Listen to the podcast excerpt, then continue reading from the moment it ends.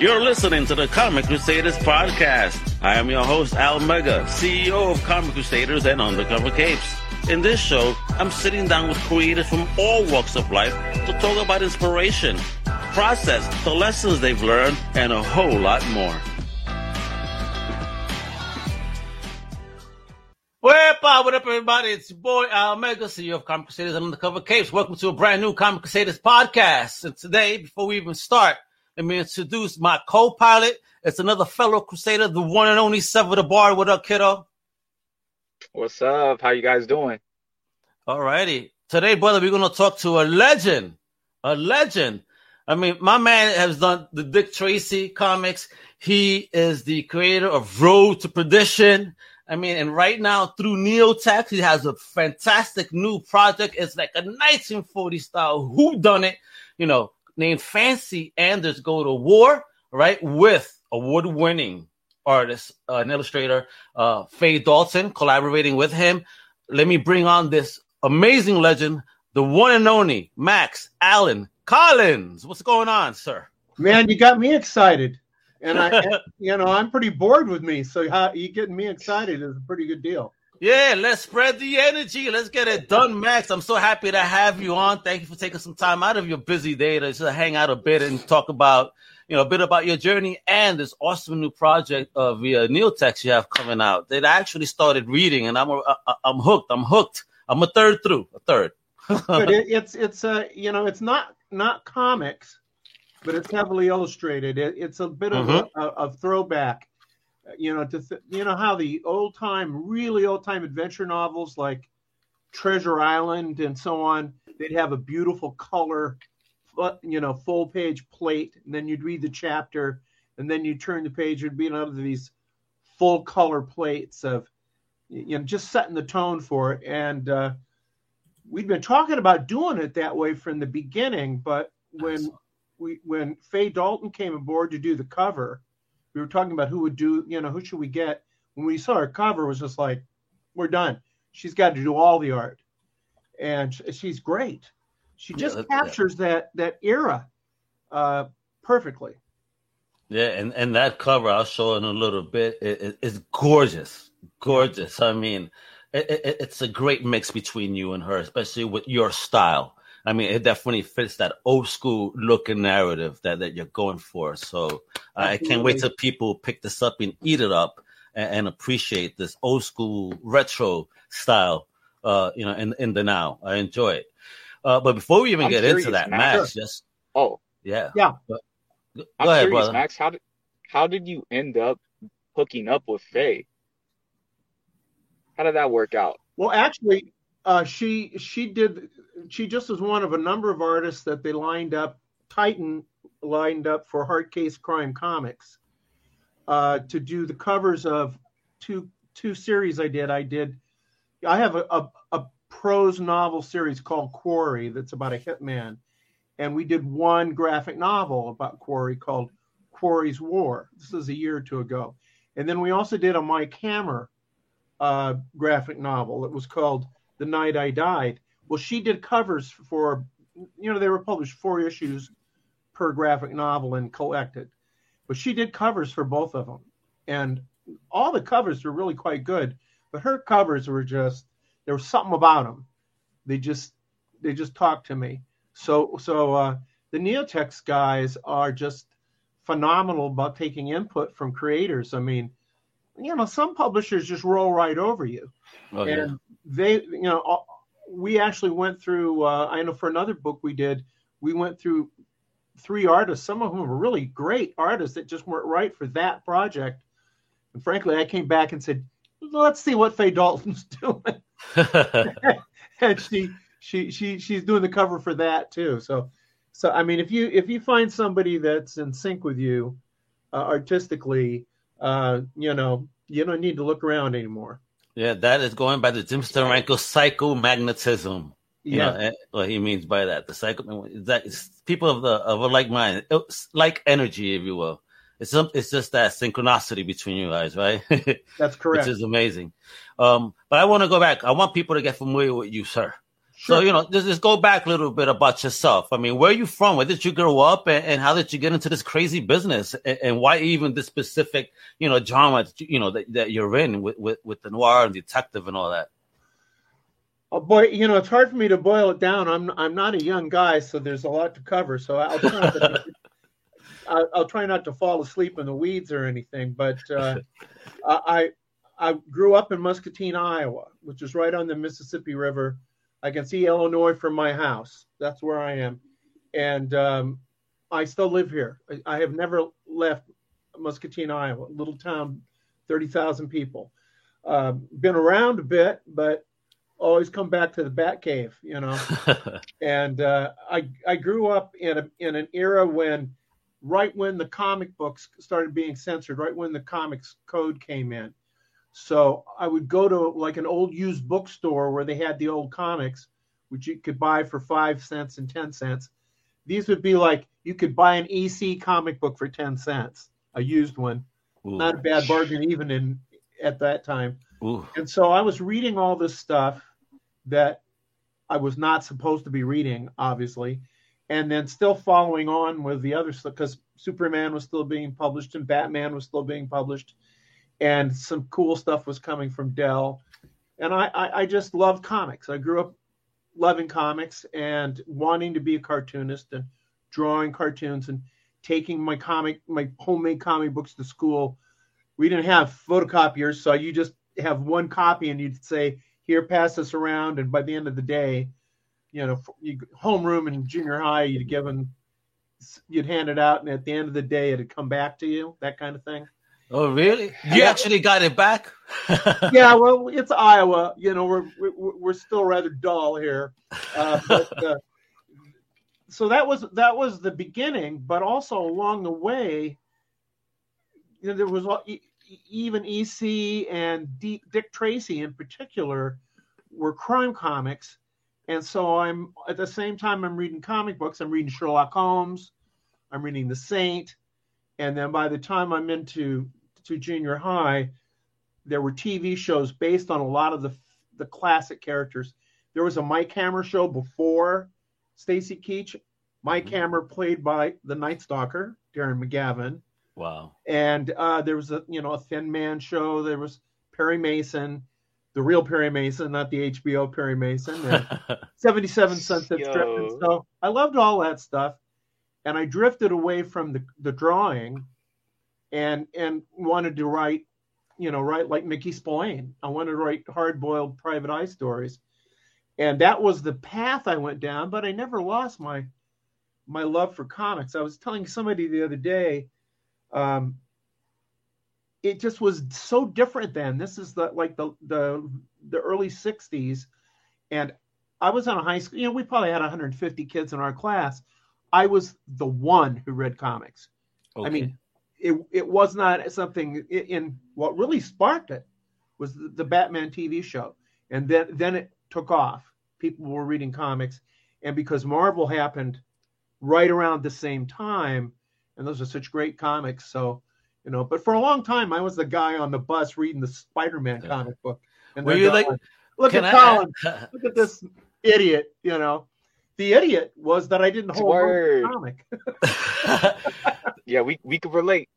Yeah, many books, many books I had in my hand, but, Max. But I, you know, I was a nerd uh, long before it was fashionable, and yep. uh, and then what really happened was when I started doing my novels in the early '70s, uh, I had a character in one of them, in two of them actually, who was a comic book collector, and so I had kept my comics interest, and and they approached me when Chester Gould, the creator of Dick Tracy, was about to retire, somebody basically said, "You know, there's this guy in Iowa writing mystery novels who seems to know something about comics."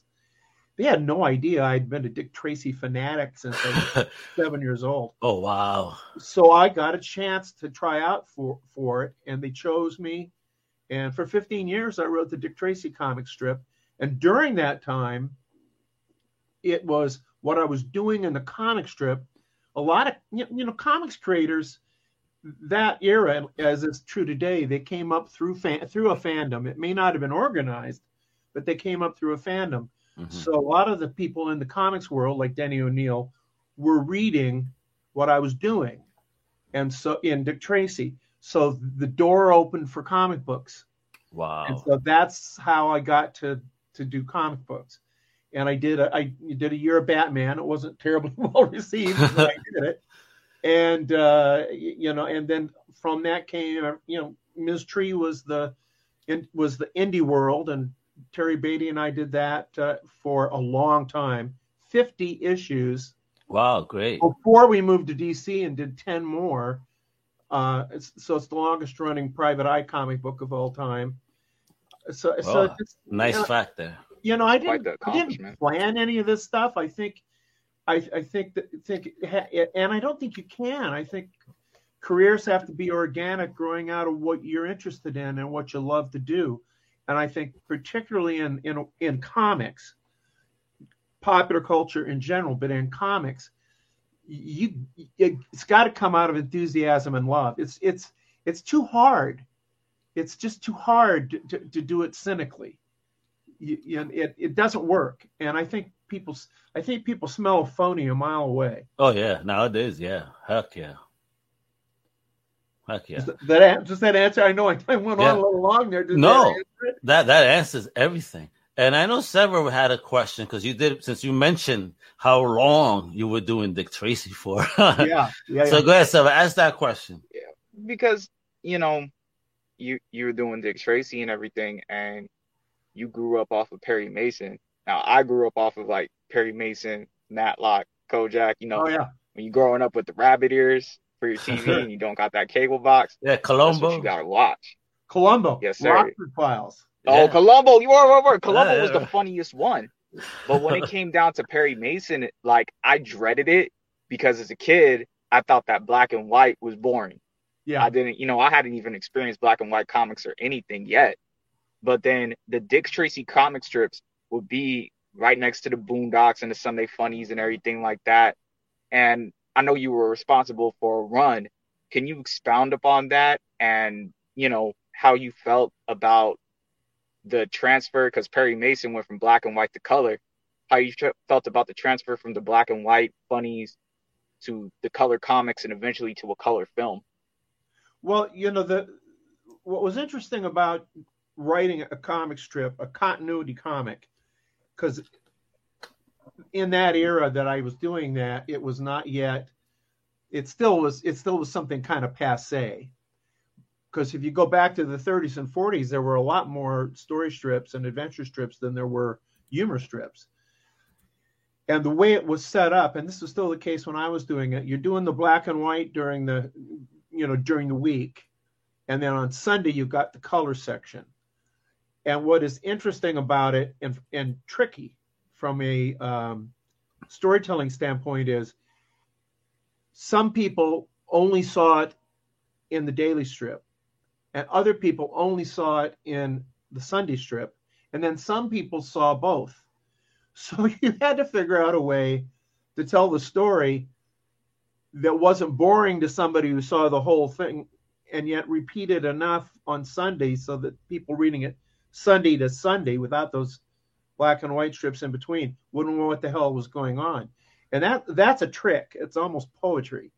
Uh, and uh, I always, you know, I actually experienced Dick Tracy in the Dick Tracy comic books because when I was a kid, they reprinted the the strips in comic books, and, and it was not in sync with the newspaper. It was stuff that had ha- been published years before and, and some of that stuff was like incredibly violent.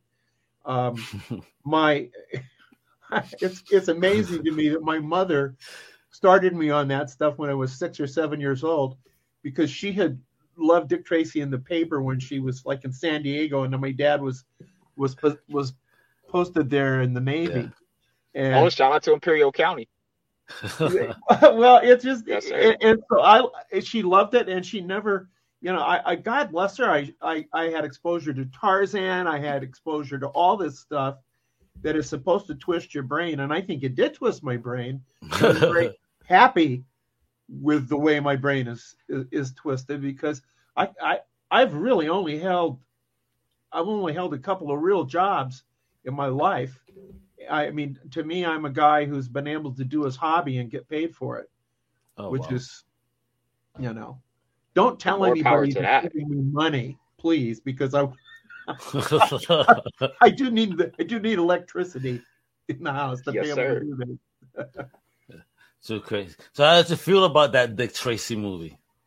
Yeah, it's I have an I have some interesting stuff on that because um, when I first took the strip over in 77, late 77, it's 78 or 79, I was shown the a script for a Dick Tracy movie.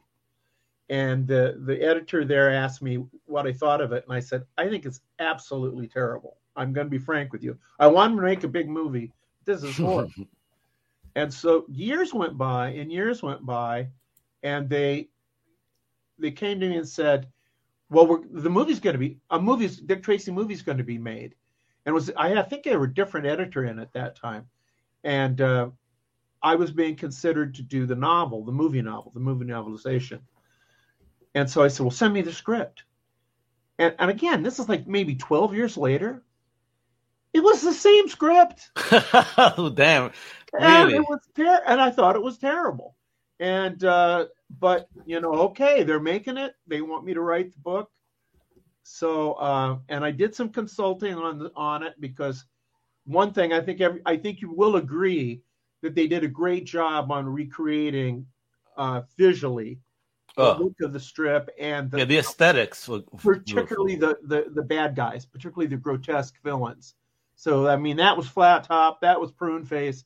They they were, you know, that was terrific and they were having good luck when they were filming it with how that was coming across. And they actually came to me and said who are some other villains we could put in? Because they knew the famous ones.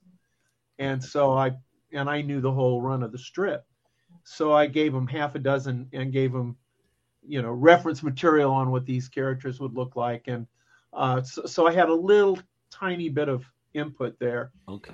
And then the other thing that was interesting was that I changed some things in the novelization, and the producer of the movie called me. Now that listen, I did a lot of novelizations. That's the only time I heard from a producer of the movie, and he he said, and he was calling me for Warren Beatty because Warren Beatty apparently didn't talk to anybody directly. So so he said Warren wants to know why you changed this, you changed this, and you changed that, and you changed that and I explained it to him. That uh, uh, an example would be Tess Trueheart's mother was in the in the in the script was very negative about Dick Tracy. Did not like Dick Tracy. Did not want her daughter running around with Dick Tracy. And I changed that around to where she liked Dick Tracy. And they said, "Why did you do that?" And I said, "Well, because the origin of Dick Tracy is that Dick Tracy found out who killed that woman's husband so she doesn't hate him. Mm-hmm. He's a great guy who who who who trapped. That was the beginning of Dick Tracy. This this would have been like uh, I don't know. This will be like not getting the Batman origin correct. and, so, only one of them died that night, not both. Yeah, only one died. The other one was like good. I didn't like him anyway. Mm-hmm. So it, it, so when I said that, there's like a long you, silence, and they they listen. So they started listening to me on that stuff. And so I actually impacted, this is so bizarre. I write the novelization and it impacted the movie, which had already been shot, but they reshot that that scene with Tess Trueheart's uh, uh, mom, and they and then the rest of it they did with you know dialogue in the back of heads, and you know they they changed it by off camera dialogue, and I actually have some dialogue in, in that movie, uh, but uh, it, it is not it is not a good this is this is gives the lie to the story idea that we all agree about the story needs to be good. But in fact the story isn't very good. But the movie is beautiful to look at and it does capture the feel of dick tracy. It seems to be sincere. I think beatty really loved dick tracy. Uh, I, I've, I liken it to a beautifully restored car vintage car but when you lift the hood, there's no motor in there. Yo, yep, yep, yep. I get that a hundred. wow. That is deep right there. Now, now you yourself are no stranger to rewriting origins. Why did you decide to do what you did with Jason Todd? oh yeah, man. Oh yeah, well, they, you mean how did I how, how did I manage to come up with a a, a, a Robin who people would would phone in uh, death yes. that had him kill him, kill him, kill him. Now, now, perfect. Now, now, personally, that's my favorite run. That's my favorite uh Robin because I'm not I'm not really too big of a fan with the with the fairy boots, but you know. I got myself my, my Robin tattoo over here. You know what I'm saying? The Red Hood joint. You know what I mean? Well, how old how old were That you? Zorro style. time? How old So, were you you? know, at I that re- Could you repeat that, sir? How old were you when the, when you're reading those? Um, I was about 18 or 19.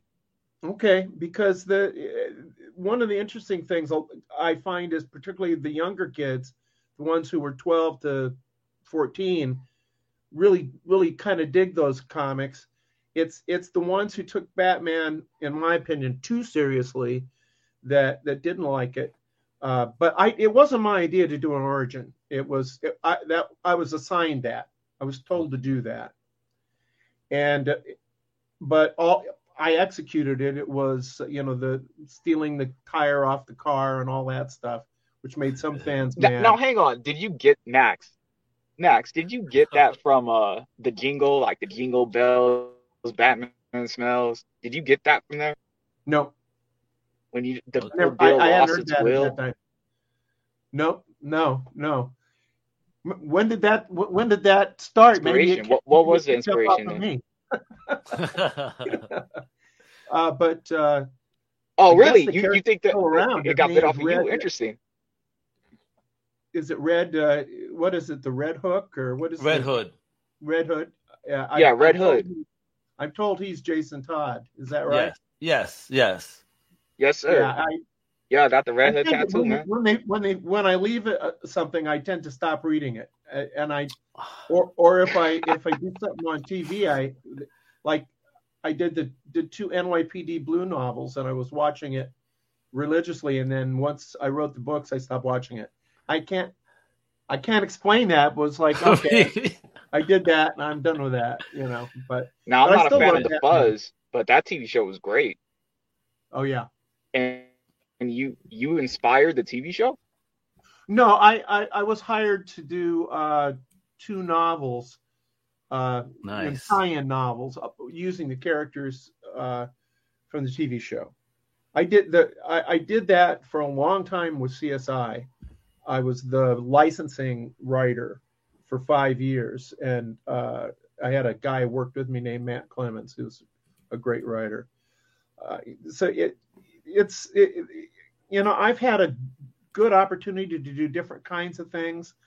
And some people will turn their nose up at novelizations of movies and so on. But I, I'm kind of, and I've done this to myself, I'm typed as one kind of writer.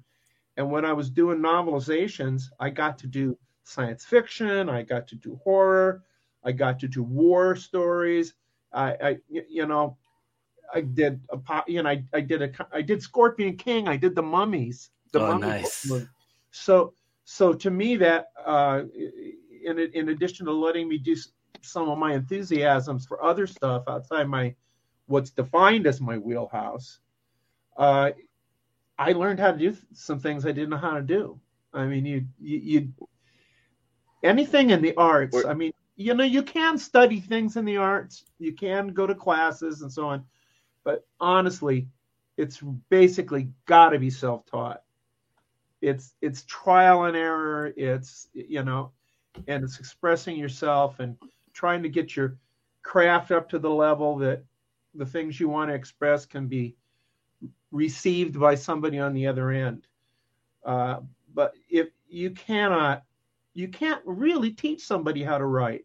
They have to come in and they have to. re- They can they can get tips. I can give them. I can help them.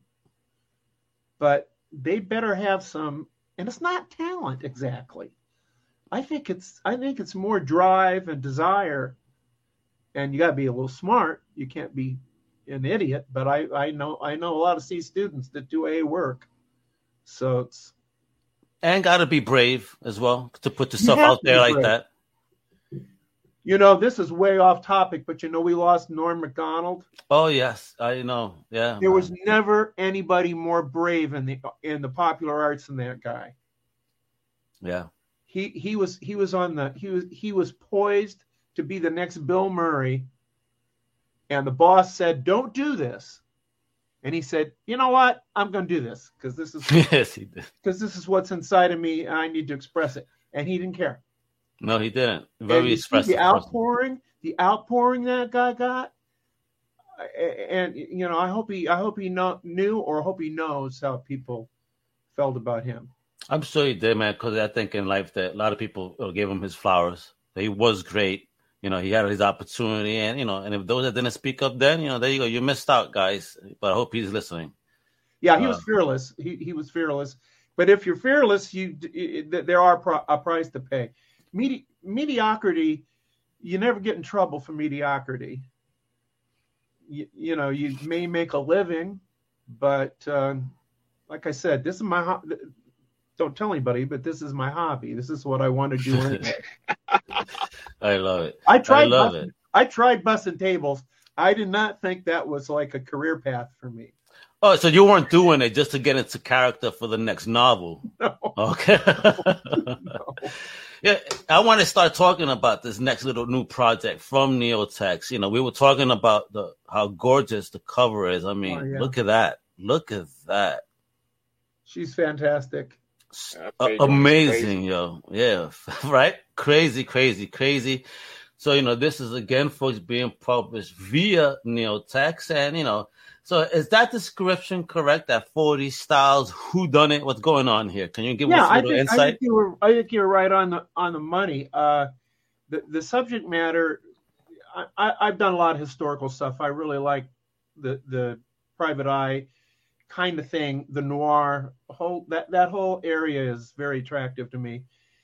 I mean, I like the was what drew you, what drew you to that, Max? Was it the violence that you were talking about, or was it the pinup models?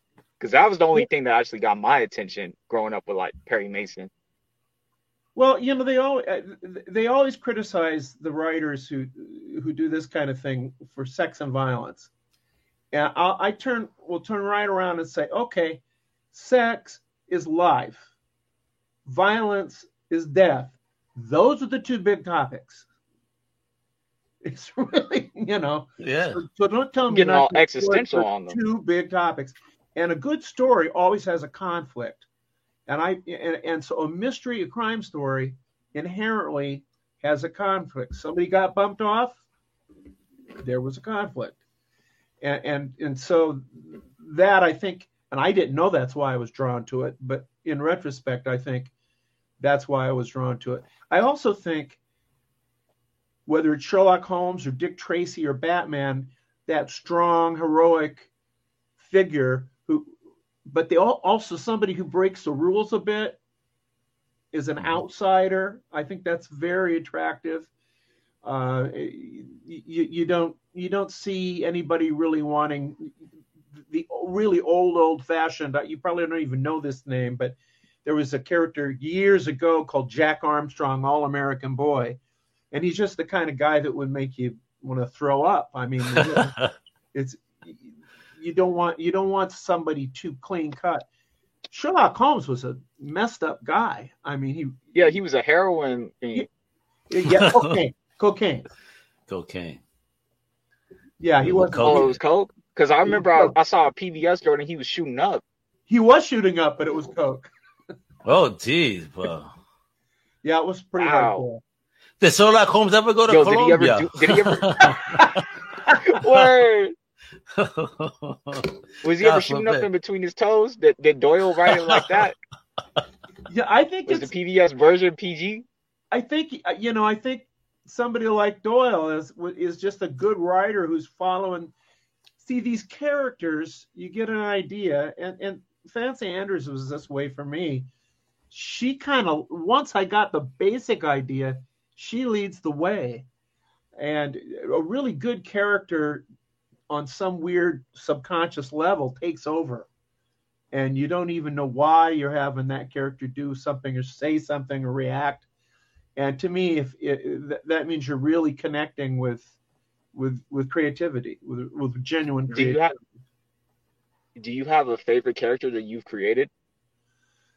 well, I like Because it seems like you've picked up off of a lot of runs, but do you have one that you you know that's like your baby? you mean of my own. Yes, sir.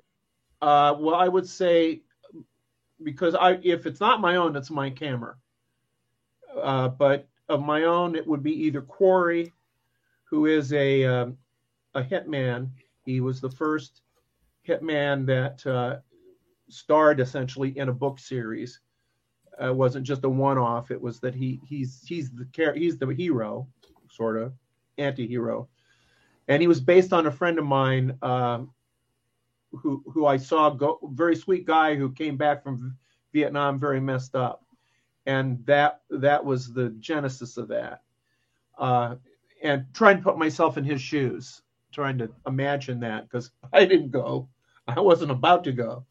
Uh, you know that I'm not that brave or that or that dumb, but um, the other character is a character called Nathan Heller and Nathan Heller is the private detective in the in the 1930s, starts in the 1930s, but all of these stories about him, all these novels, are real crimes that I research, like I was going to do a nonfiction book, Okay. and and so so he's he's been involved with the Lindbergh kidnapping, and you know he's involved with uh, he was involved with the Roswell incident. I mean, any famous thing that has mystery surrounded with it, and I age him up through the years so that by the time he's looking into the you know the kennedy assassination he's in his 50s and it, it, so it's not just it's not just like little orphan annie who's always 11 years old you know it's he, I, I like to have it. I like i like the recurring character but i want him want the recurring character a little more real. Uh, so i think that's easier to to identify with. So those are my my Would two you- favorite characters but i like them all I'm I'm glad to hear. I'm glad to hear that. Would you want to take credit for uh, Marvel's current life story runs? Because that sounds very similar to I, I'm, But, uh, I, a lot of I, I'm, heads I'm, I'm, over pro- I'm Marvel so out of the loop on, on, on, on comics now. Uh, my, my interests are, this kind of fits in with what we were talking about earlier, where I said when I've done so- something, I kind of walk away from it. It's like I was the biggest mystery fan you could imagine reading mysteries. And once I started writing them, uh, publish them, not writing them, publish them, I pretty much stopped reading them except for the ones that I had grown up on loving. The, in other words, I kept taking the same vitamins I took as a kid, basically. So I do read Mickey Spillane. I do read Raymond Chandler. I do read Rex Stout. These are all the, you know, Erle Stanley Gardner for your, for Perry Mason. Uh, Agatha Christie is a phenomenal writer, and she's sometimes dismissed because it's like, oh, that's just, you know, just, you know, it's just just the body in the library, you know, and it's it's so it's cozy and it's teacups and, but actually, if you really read her, it's pretty nasty. You know, there's there's there's you know, people getting their heads cut off in bathtubs, and there's oh, nice. got- you know, the the slasher movie basically comes from her, and then there were none, where she put ten people on an island, and somebody's killing them off one at a time, and it's somebody within that group is responsible, and she really Oh. started, and and this is something she wrote, Really? yeah, Cool. something she wrote in the early 30s, Check that out. yeah, wow. yeah. She gave I gotta to a whole read that. genre. Well, there's a couple of good movies of it, uh, and there's there's a very The good. Hunt? Yeah, well, there's there's I think it's called and then there are none. There's there's a I think it's a BBC, but it's it's like a one one of these British things. You know, the British do some incredible stuff with with crime and mystery. Uh, you, Yeah, it's the it- PBS some of it- yeah, very very very hard very hard nosed some of that that stuff. Okay. So I just want to get back to, to the, the, the new book, you know? Yeah, uh, yeah. So let's, she is I, I i i thought it would be interesting to do something in World War II in, in Los Angeles, where you've got you've got all the negativity of the war with in, in the in the fantasy land of Hollywood, and also it's a time where women were being thrust into the workforce because the young men are all pumped into the into the military, and so the so the idea of putting her into a defense plant, into an aircraft plant, and the whole Rosie the Riveter thing where she's she's going in and somebody there's a has been an apparent murder in there, and she goes in undercover, and then I also play around around with the fact that she is she's she's from a wealthy family, and her father is a, an ex-cop who became a very successful private investigator, working for all the movie studios. A lot of money there, and he married a socialite who's a very snooty woman, beautiful, but snooty and really shallow. And you know, she wants her pretty daughter who's who's just gotten out of college to be a debutante and go that whole high high society kind of thing. And what she wants to do is work for her father. Well, when the war comes along, he basically shuts down his agency and goes goes back into the service as an officer and leaves her behind. He says that you just look after the place. You know, answer the phone, make referrals to the other agencies, you know, do a little sweeping, do a little dusting. And of course, instead she goes full bore with the agency. and in all of these stories I've done about her, I've done three that there's two more waiting in line here that we'll see over the next year and a half. Um, she goes undercover.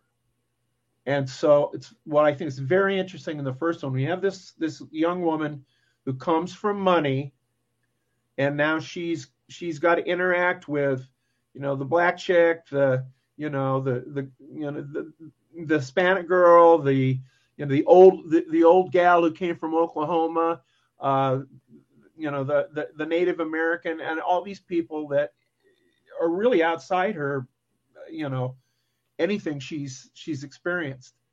I mean, she went to some fancy girls' school in in the East. So what? How's she going to relate? How she? How are they going to relate to her? Are they going to see through the fact that she isn't who she says she is?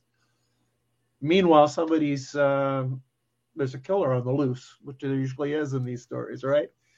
And the format is a lot of fun because in addition to Fay doing these incredible paintings, and they're paintings that come, there's there's 10 of them, there's 10 chapters. Mm. So you got the cover and 10 paintings. It's 30,000 words. Now, most mystery novels are going to be a minimum of 60,000, maybe 50. So 30 is that's down and dirty. And I really enjoyed that. I enjoyed the pace of it. That it clips. I don't know if you're reading it now. It clips along, doesn't it? Yeah, it, it does really well, and uh, you know the whole introduction of the cast and all, and it has its humor in it, in it as well from that era as well. You capture that that that essence of it. Well, thank I you.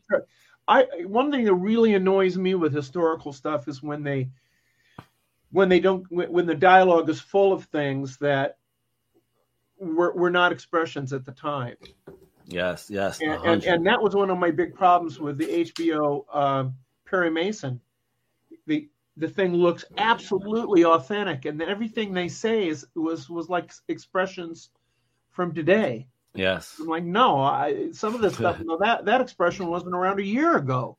Yeah. My wife does that when we watch a movie that's maybe based in the '90s era, so that's our uh, our our slang era, yes, if you will. And she says, you know, and she sees somebody using a slang from now. It's like we weren't using that yet. Blah blah blah. You know, she catches these things like just like yo, they getting it all wrong. Who are they talking to? well, and you know why? I mean, she's right because it pulls you out of it, and some people don't notice it. Okay, they don't, and that's fine. But it you don't want to pull them out of the story. You mm-hmm. want to keep them, you know, keep them keep them inside that story. Yeah, because uh, we get stuck on it. Like, wait a minute. If we start having a whole discussion and like the movie's going on. we, we, yeah, we, well, yeah, my, my wife is that way too, and uh, she, she's, you know, so and, and, that's why I have her proof all my stuff, you know, so she can say, uh, uh-uh, no, you know no, no, Max. It's always good to to- have. You know, I, I, I don't. I think you got to have some smart eyes look at your stuff before it goes in. Somebody you trust. Now, was it her Makes sense. decision for you guys to stay up in Iowa, or why did you guys decide to stay there? I, I stayed in Iowa basically because in in uh, this was 19. I graduated in 1966. You don't want to do the math. It's depressing. Uh, but I ha- I was in I have a rock and roll band going, and I did not want to leave my rock and roll band. So instead of going out to college someplace, I stayed and went to community college, so I could keep my band together. And and then then I went on to the University of Iowa, which is just about 40 miles from my house. So I commuted and kept my band together. And you know, that's so what happened to the band? I, I still play. Really? What do you play? I play keyboards uh, and uh, I, I sing. And, oh, check yeah. you out. Okay, Have you been now I have- recorded anywhere? Are we gonna get Max Collins sings the blues album soon or something? What's going on? No, here? there are a couple of things out there, but uh, there's there's a somewhat infamous. Um, there's a s- there's a record called you can look this up on YouTube. It's called Psychedelic Siren. Okay. We recorded it. It was it was uh, on Dial Records, which was a subsidiary of Atlantic, which is oh. big time. Okay, and we recorded Roy it. Terror Squad was over there. we, we we recorded it in uh, in in Nashville, and it was in the same studio that all kinds of people like, you know, Bob Dylan and all kinds of people, gotcha. Elvis Legends. Costello had been there. and We weren't legends, but we were, we recorded there, and it was really it was the, our only release. We had a five year contract, and they never asked us to do another record. Really? Yo, But they, they just uh, let y'all ride that out. but but we were a regional hit, and uh, there's a, we we got into the Iowa Rock and Roll Hall of Fame about ten years ago, and, Oh, what? And the that out. original the original band playing that song is is post is posted on um, YouTube, but also about half a dozen bands around America and around the world have covered us because it, it's one of those garage band songs that got picked up on a lot of the compilation CDs that were done. Things like we weren't on Nuggets, but those Nuggets, if you've ever Yeah. seen those, Yeah. uh, it, I think we're on one called Psychedelic Unknowns uh, and uh, but but it, it it's among collectors it's a uh, you know it, it's it's a it's a known entity and All right, uh, I gotta know this then. So, if, if you guys cut an album, have you ever been to a convention or, or an outing where somebody has brought you the records? Like I remember this, but when you were there for books. yeah all, all the time Oh, really? Oh, Yeah. nice. yeah yeah and, and I, I kept the, the one band stayed together for 10 years and uh, for no more like six years and there were about three years we weren't playing and my a pal of mine and I who were kind of the you know the closest thing to the you know to the Paul and John of the of the band uh, what we were saying like I like to play again, but I don't like the music. It was disco was going on, and uh, I was like I don't like this, and he, I said I know. Let's take the old list and call it nostalgia. So we went out and we called the band Cruisin', and we did it, and we we were the one of the first '60s bands in the country because the '60s had only been about four years ago, right? Wilderness was a '60s band, and um, various ver- we- we've had we've had a lot. I mean, people have passed away. I mean, it's been a long haul, but we still play. We played three gigs this this summer. Uh, Oh, so wow. what was that like riding through like your city and your state and you know girls showing you their ankle while you're while you're well, we played like mostly playing on the we played mostly Iowa, Illinois, but the, the the exciting thing was, and these names may or may not mean anything to you, but we opened for some big acts at the time. Um, the Rascals, no, the uh, Rascals. you know, uh, the Buckinghams. Uh, we actually opened for uh, Iggy Pop once, Ooh. Oh, and okay. we opened for the Romantics, and I mean, we we opened for a lot of a lot of folks. Um, Flo and Eddie, who were the Turtles. Uh, uh, we, I actually went to an oldies show about a month ago, and about three of the main, of the acts there were acts that that we had opened for years ago. Oh, Uh, wow. So I love mu- you know it- it's it's all creativity. It's all sort of all storytelling in a way. If you get get Yes, that. sir. All right. I don't want to keep it too much longer, but now, since- okay, since you were in music and you're a, a, a fantastic writer, Well, what type of music do you tune into, if at all, when you're being trying to get into your creative space? Well, you know, I don't listen to music when I I used to when I was a kid. I'd listen to music, but now I find, eh, for a long time, found that I'll just stop and listen. So I, you know, I'm supposed to be- I'm supposed to be working. I just be listening. But when I will, what what I will do is I'll put stuff on when I'm doing sort of the editing kind of stuff, like entering things. I've made corrections. Now I'm going to enter stuff. I can have music on. Uh, I do listen to a lot of music. I, I I feel kind of bad that I'm out of step now, but I I do.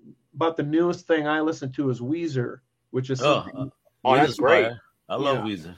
Weezer's. I my, my son introduced me to him basically.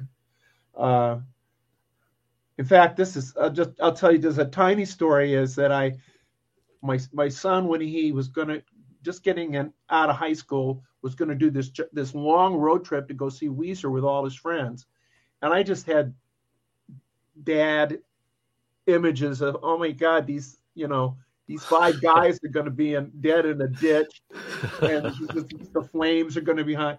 And so I said, I want to, I want to go to that. I, I want to see that too." It was Weezer, and so, so I, you know, I, I talked him to let me drive him there, and then, and I'm just like, "Oh God, what am I in for?" And so, so they're down in the, the mosh pit area. You know, they're down in the crazy world, and then, I, I go up and you know, just me and an old man, and go up to the I go I, I, I go up to the balcony and I'm sitting there, and uh, the first thing though it, which was really great was that Tenacious D was opening, which oh, is Jack wow, cool. and I knew that, and that was one of the reasons I went there. And so I was up for that. And then Weezer comes on, and I'm just sitting there, and I, I hear about two bars, and I'm leaning forward, and I I'm like, holy cow! And this this this is rock and roll. This is the real deal. And and so so at the break, I'm down I'm down you know down downstairs where they got the merch, and, and I run into my son, and we're both buying merch at the same for the same band nice. you know. So now we we both have kind of the same band. I should mention his name. His name is Nathan Collins. Uh, he Shout is, out Nathan. he is uh, a translator. He's obviously more much more smart than I am. He's a translator of Japanese to English, Oh, no. and nice. he is the translator on a really great manga called JoJo's Bizarre Adventures. Oh, he Yo, works on that. That joint is Say word, yes. So he's doing Yeah, that for familiar. He's the translator. For Shonen Crazy. Jump? JoJo. JoJo's Yeah, Bizarre for the Adventures. manga? Yeah, yeah. Nice. Yo, that's About- crazy. he's done about eight of them, I think. He, there was somebody for a while, and then he, he's done all the more recent stuff.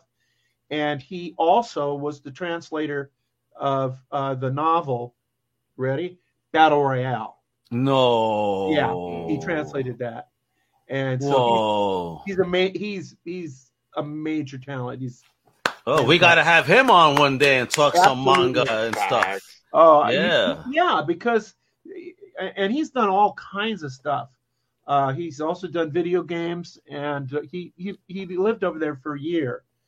Uh, and so, in fact, uh, this can be our parting shot if you want it to be. But but you know, Road to Perdition was influenced by Lone Wolf and Cub, obviously. So we were at together at uh, San Diego Con, and uh, the creator of Lone Wolf and Cub, I don't want to butcher his name, uh, but he was doing a panel, and they they had a translator there to do the panel with him, and Nate and I are sitting in the audience, and so they have the questions that the end, how they'll line up at the microphone, Mhm. and so somebody asks him, "What do you think about, you know, Road to Perdition?" And he named a couple other things that had drawn upon uh, Lone Wolf and Cub. And uh, through the translator, he said, um, "I just wish that they would take the time to thank me and, you know, for you know for what I did."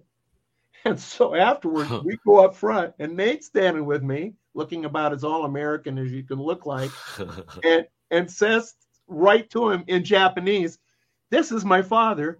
He wrote Road to Perdition. He he wants to tell you thank you, and he's a big fan." and he was, you know, and he, he was fluid. Like what in the hell? Oh, yeah, on the spot. Well, son. all, what is this this this little this white kid doing, shouting Japanese at me? You know. oh man, Uh, so so so that was my uh, my encounter.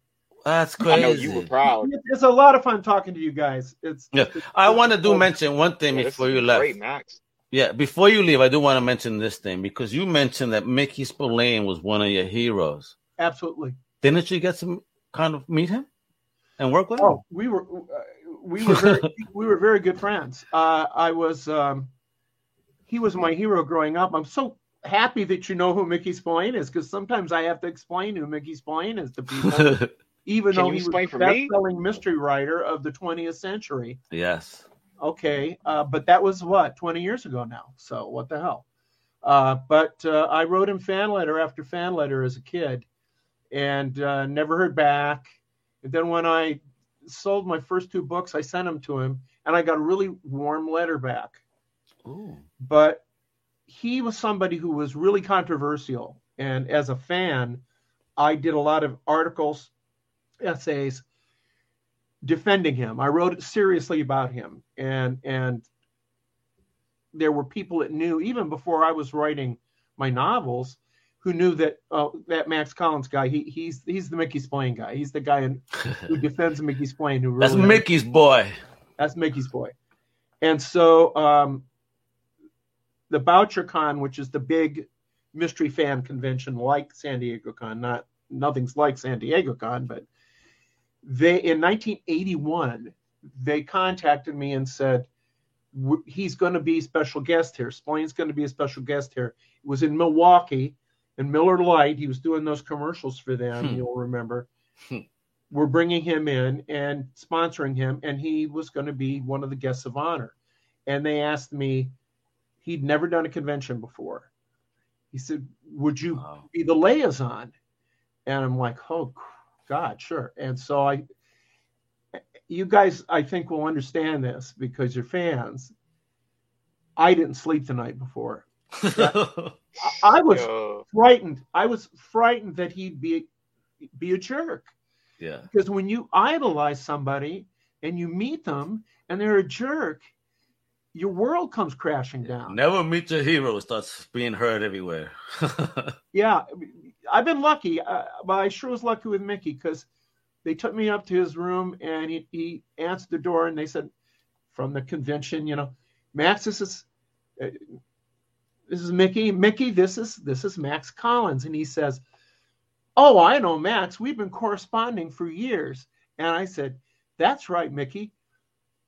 A hundred letters from me, one letter from you." And- wow. that's a fair We ratio. Burst into laughter, and we were we were immediately good friends. Oh, and- nice. And then I started visiting him in his home uh, a couple times a year.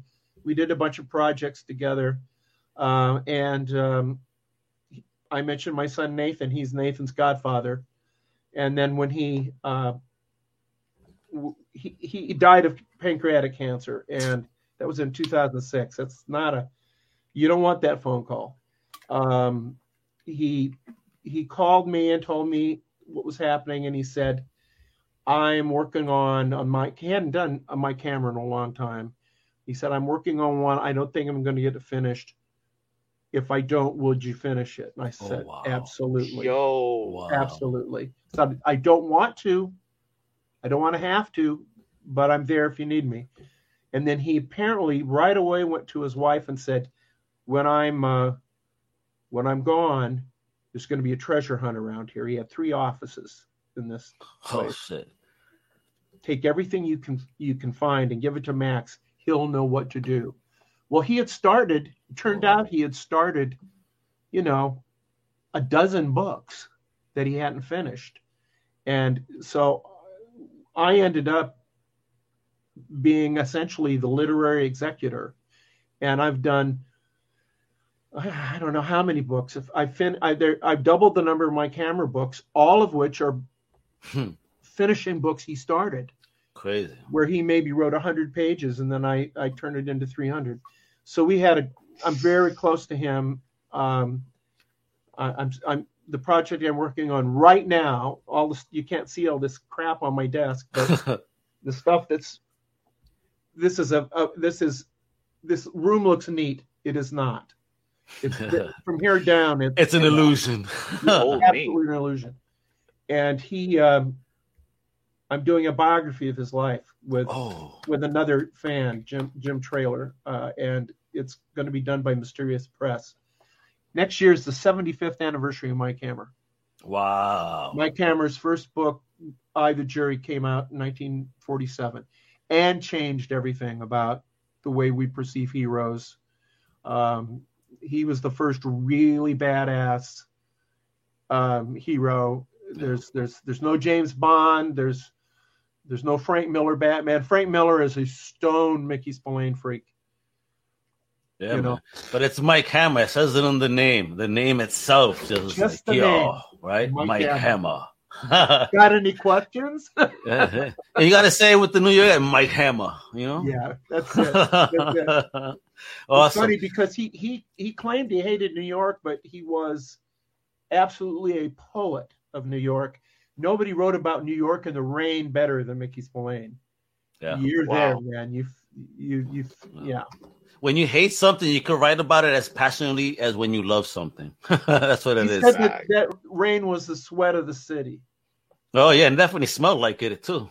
I That's grew up right. in New York. I grew up in Greenpoint by, by what we call the shit factory. That's where they used to process sewage. Well, he So he who knows? You know, luckily none of us became mutants growing up. He up. was a uh, a lifeguard at uh, Breezy Point. Okay. You know that? It's Yes, like yes, yes. Flatbush Avenue. Yeah. Wow. So he, Wow. yeah, yeah, he was born in Brooklyn, but he he was raised a lot. A lot of his uh, year, early years were in in New Jersey.